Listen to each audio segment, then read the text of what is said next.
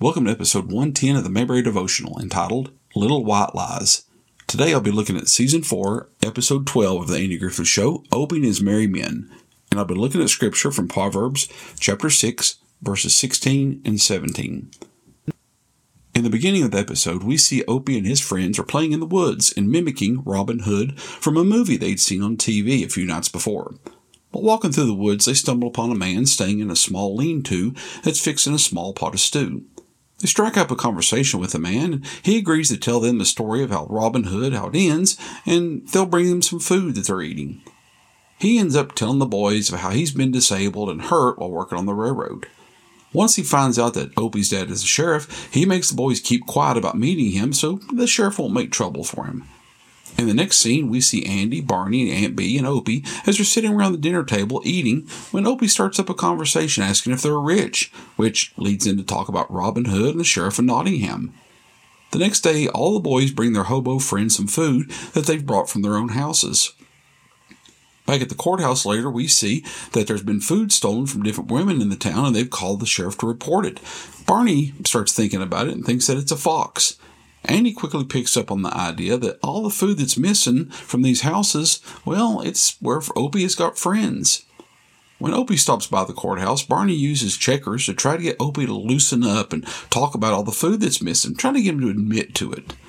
Once Barney starts losing at checkers, though, he quickly forgets what his original plan is and starts concentrating on the game that he's losing. Andy stops by and he confronts Opie and asks him about the food that's missing. Opie admits that they give him some food to their hobo friend. Barney recognizes him maybe as Weary Willie, and Andy starts to send Barney out to look at him. And when he does, Opie gets real defensive about it. Andy tells Opie to get his friends together, and they'll all go down and see where he's at, and Andy will see what he can do to help out their friend. When everybody arrives at Willie's little lean-to, Andy starts to offer him jobs that he could, well, that'd be well suited for him for work, but Willie keeps turning all of them down. Andy then suggests that he could stay at the courthouse until he can find a job, and we see that Willie, with his game leg, he takes off and runs away as fast as he can. It's at that point that the boys realize that he's been lying to them all the time.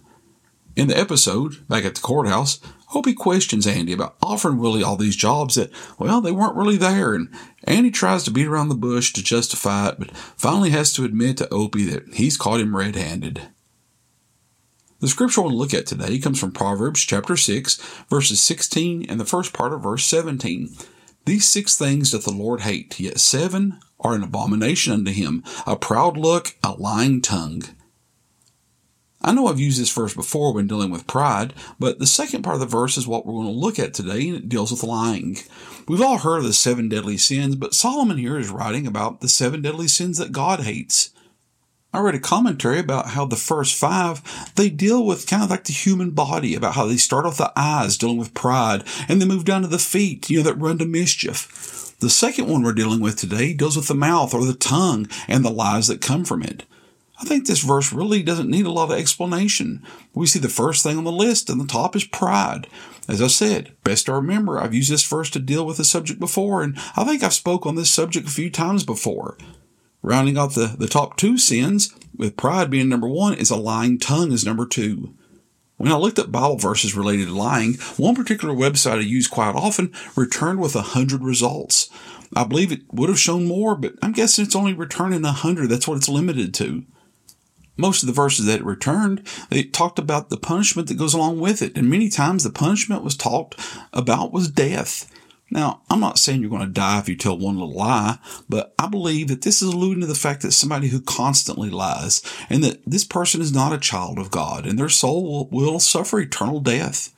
Now, I'm not going to go too far with that, but I believe the idea of the, the children of God, we should not lie. Now, in this episode today, we see that Opie and his friends, they stumble upon a homeless man that Barney kind of realizes later that it might be the name of Willie. He nicknames him Weary Willie. Willie tells the boys of how he used to work and he got injured while working for the railroad and he's got a bad knee now and that's the reason he can't work. Later in the episode, we see as it appears that Willie's miraculously healed when he gets up and runs away from his camp. It's at that point that Opie and his friends realize that Willie's been lying to them all along. Now, we also see that Andy does a bit of lying here, but instead of doing to receive free stuff, Andy he does with the intentions of you know showing up Willie and trying to run him off.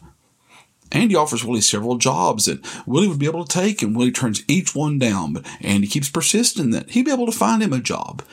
In the epilogue, we see that Opie calls out Andy on this, on his lies, and Andy tries to defend himself, but in the end, he says he doesn't have a leg to stand on. I'm pretty sure, though, that if Willie had accepted an offer for a job from Andy, I think Andy would have done the best he could to get him a job. So Andy might have been lying, but he knew that Hobo Willie would not accept work at all. We lie in many ways. We lie by telling false information about people we know.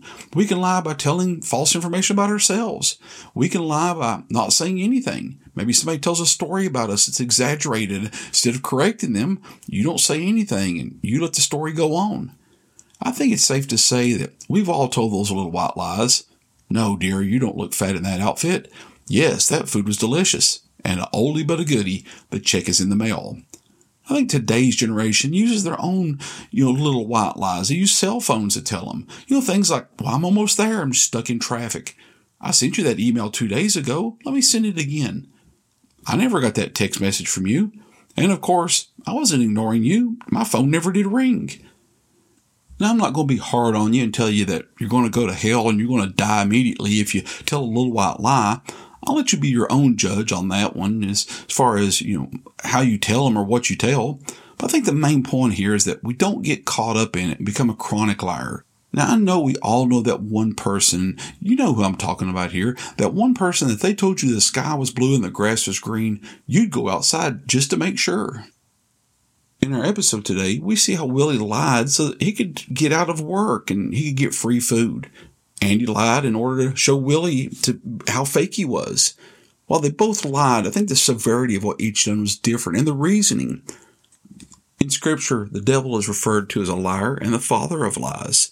As a child of God, we need to be as truthful as we can be. We see Solomon, as he writes about lying, as being what can be called one of God's seven deadly sins. What if every time we were about to tell a lie, that we were to think about these scriptures where the writer talks about death that comes along with lying? If we'd done that, I believe that most of us would be a lot less likely to lie. But guys, I have to be honest with you at this one. When your wife comes to you and asks you about her new hairdo and if you like it, this might be one of those times that a little white lie might be the best answer. I hope you've enjoyed this episode of the Mayberry Devotional. If you haven't already, subscribe to the podcast, leave me a rating or a comment. I'd appreciate it. I hope you join me next week as I'll look at Season 4, Episode 13 Barney and the Cave Rescue. Until then, thanks for listening.